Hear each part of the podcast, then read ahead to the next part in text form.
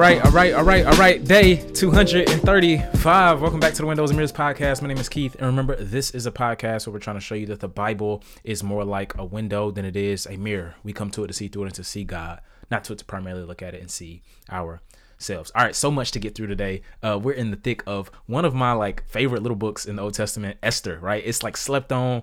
You know what I'm saying? It's not uh something your church is probably preaching through right now, but Esther is this brilliant narrative, brilliantly crafted, uh, very aesthetically pleasing and beautiful uh narrative that is crafted to tell you about the Jews in the Persian Empire. So remember last time, really briefly last time we talked about how Esther was like, yo, if I die, I die, chief. If I die, I die. like, I'm going before the king. You're not supposed to go before the king without being summoned to the king, or you could die. And she's like, no, no, I could die. I'm going, like, I'll put my life on the line for my people because Haman, right, the enemy of the Jews in this time, Haman had put this royal decree, uh, right, um, um, in law that said the Jews were to be exterminated. And so chapter five opens up and the moment we've been waiting for comes. She goes before the king. Now listen, after all the prayer and all the fasting, remember she told uh her, her cousin Mordecai and all the Jews to fast, right? To pray and they mourned and she fasted for three days and she proceeds and she goes before the king, right? And I think this is just side note, right? We just we catch so much application even in the thick of the story. Listen, the people of God should have calloused knees and we should have calloused hands and courageous hearts right? Callous knees, callous hands, and courageous hearts. No, no, no. We pray fervently. No, no. We pray. We pray. We pray. But we work. We work and we do things that take courage, right? We don't we don't do things in the absence of fear, but in spite of our fear, right? In spite of being scared, we still do what God has called us to do. Um, so we we do what God's called us to do. And um, we see Esther doing that, right? So she goes before him, and the text, harken back to uh, uh, 411, says she finds favor.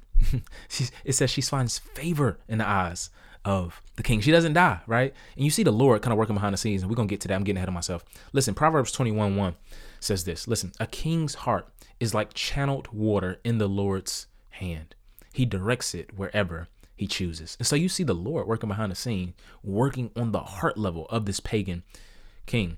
And one of the biggest themes of the book is the divine providence of God, right? He is guiding the story. He is also he is present even when it seems he is absent. Side note, uh, one of the things that um, was true of a lot of Second Temple Jews, so a lot of Jews that lived in this time period, is um, they were debating about what books were uh, in the canon, what books were in the, the the what we would call the Old Testament, what books were in the Bible. And one of the things that many disagreed about was the Book of Esther, right? And the reason many uh, that felt like Esther should not be in the canon was because it didn't mention God at all. It didn't mention the divine name Yahweh, Yod Hey Vav Hey. It didn't mention um, uh, Elohim, the, the kind of generic name for God. It didn't mention El. It didn't mention El Elyon, which is um, um, um, um God Most High. Like none of those, none of those words.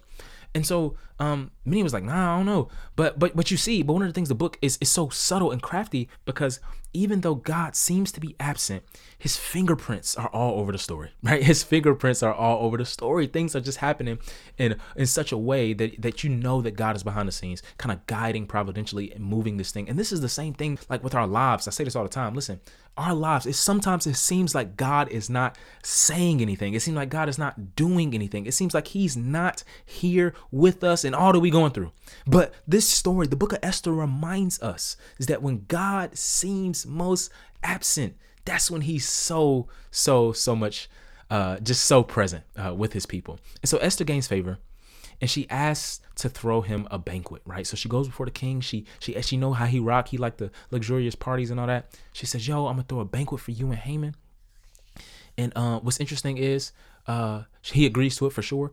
But one of the things you see in five four and um, uh, someone pointed this out to me in Hebrew, right? So in five four, uh, like again, the name God is not mentioned, but the consonants uh, of the words she says in five four in a clause in in that verse uh, are the little letters of the divine name. So Yod, Hey, Vav, Hey, Y H W H, Yahweh. And so literally, even though God's name is not explicitly uh, in this book, again you see uh, just the remnants of His fingerprints kind of all over it. And so, uh, yeah, they have the banquet. The king gets drunk, right? He gives her another request, and guess what? Uh, another banquet. And so, what she is doing is she's pandering to his ego and to his arrogance, um, and it will prove to be uh, their downfall, right? The Persian kingdom's downfall. And so the narrative is moving really slow, right? It's meant to create suspense. But one of the things you see is that Haman, remember, he's the enemy of the Jews, goes home, basically sees Mordecai, right? And Mordecai's not bowing down to Haman. Remember, we talked about last time. He's like, no, no, we only bow down to Yahweh. And so he gets back mad at Mordecai, right? After even after all of the joy of the party that Esther just threw him in the king, right? And so he gets mad, goes home, tells his family. They tell him to build a gallows that is 75 feet tall to hang Mordecai on right? And so this this gallows or, or, or, a tree would be would make uh, a Haman, or excuse me, would make Mordecai a public spectacle, and he would be humiliated before everyone. And so chapter six comes, turning point, right? One of the biggest reversals and ironic chapters in the whole Bible outside of the cross. Um, and again, this book is so lifelike in so many ways. It's so much irony, right? That which is expected to happen does not, and that which is unexpected actually does.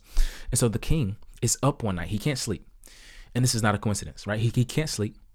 And um, so you know what he does? He starts having his annals. Now, Persian annals, uh, in those days, he has them read to him. Persian annals basically had the things he had decreed in the past, things that were decreed in the Persian Empire in the past, current events, right, and memorable deeds, all housed and inscribed uh, in the king's palace. And so what he hears is this.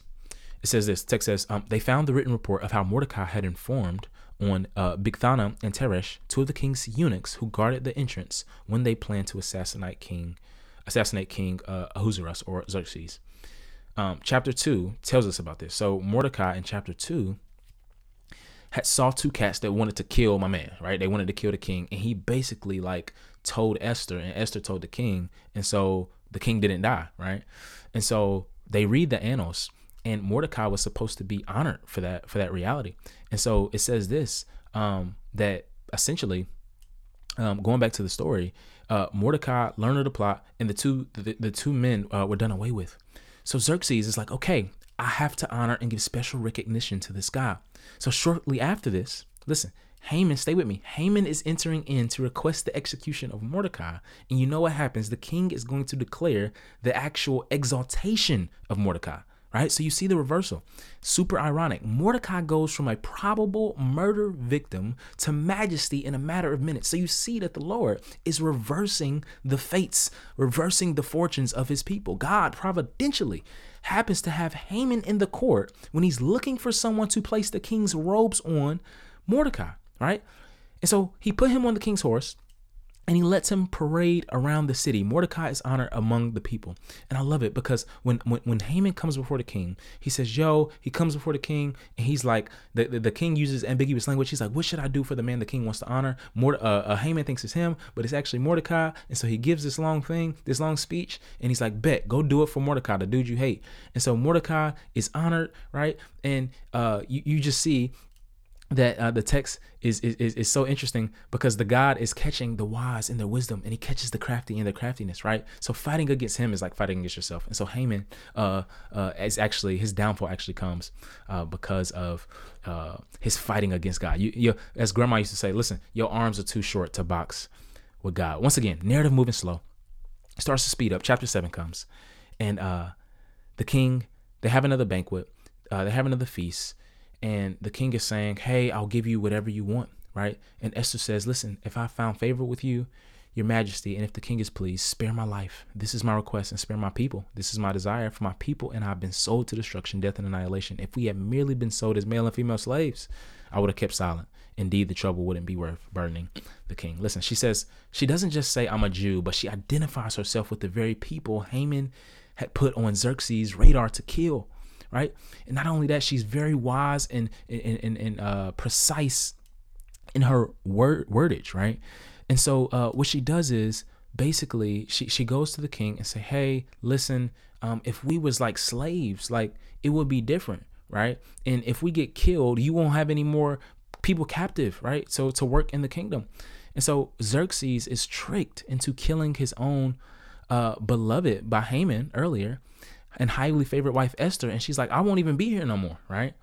And so Haman, the one who wanted Mordecai to bow down before him in worship, is now bowing before Esther, asking for mercy, right? And so God is going to swap the reversals. And now Haman, the one who created the gallows for Mordecai to be killed on, will be killed on those very gallows that he killed, that he built for Mordecai, right?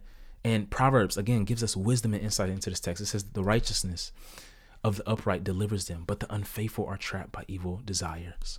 Proverbs 11, 6. Lastly, Esther chapter 8.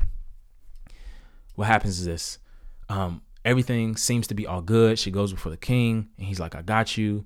Um, but what happens is uh, he raises the king uh, gives the honor and authority to both Mordecai and Esther, right? Um, um, he, he raises the authority uh, uh of them, and he says the enemy the enemy seems to be done away with, right? So Haman seems to be uh, done away with because he's killed, but the but the Jews are still in danger of becoming extinct. Why? Because Haman had put a decree in that the Jews should be killed. Now remember, in Persia, cr- decrees are irrevocable, right? Decrees are irrevocable, and he can't change the law, right? He can't change it. So what's at stake? You may ask, like, so so what's the problem? What's at stake? No, no. If the Jews are killed, we have no Messiah. We have no Jesus, right? If the Jews are killed, we have no Bible, right? We don't have a completed canon of scripture, Old and New Testament. If the Jews are killed, we don't have a Christ, so we don't have Christians, right? If if the Jews are killed, God's promises are at stake, right? God promised Adam and Eve that the seed of the woman would crush the head of the serpent. He promised to Abraham that he would have sons as, as many as the grains of the seashore. He promised David, his son, would sit on the throne forever. He promised Abraham that his folks would live in the land as long as the heavens are above the earth. So all of this is at stake. Right? And so what God does though, God overturns and undoes that which seems un- impossible to undo, right? So this royal decree that's intact was irrevocable. But what the Lord allows to happen is for Esther and, and Mordecai to be elevated in the kingdom so much that the king was able to create another decree right? And so essentially in chapter 8, verse 11, the king says, no, no, no, the Jews can defend themselves, right? And fight back, right? For their freedom and for their very lives.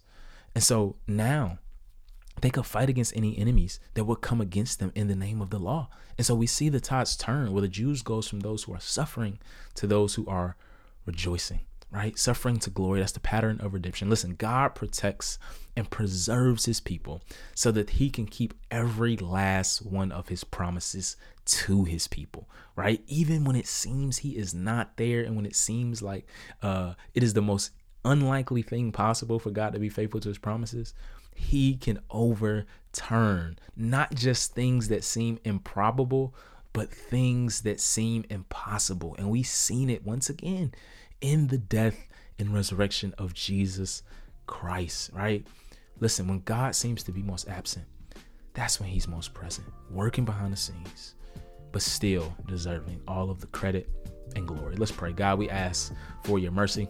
We pray that we will remember that uh, even when things seem improbable or impossible, Lord, uh, you reverse decrees. God, you can do anything. You reverse fates, you reverse fortunes, Lord. And we pray, Father, that we would trust in you today to do that very thing that we think today is so hard in our lives. It's in Christ's name.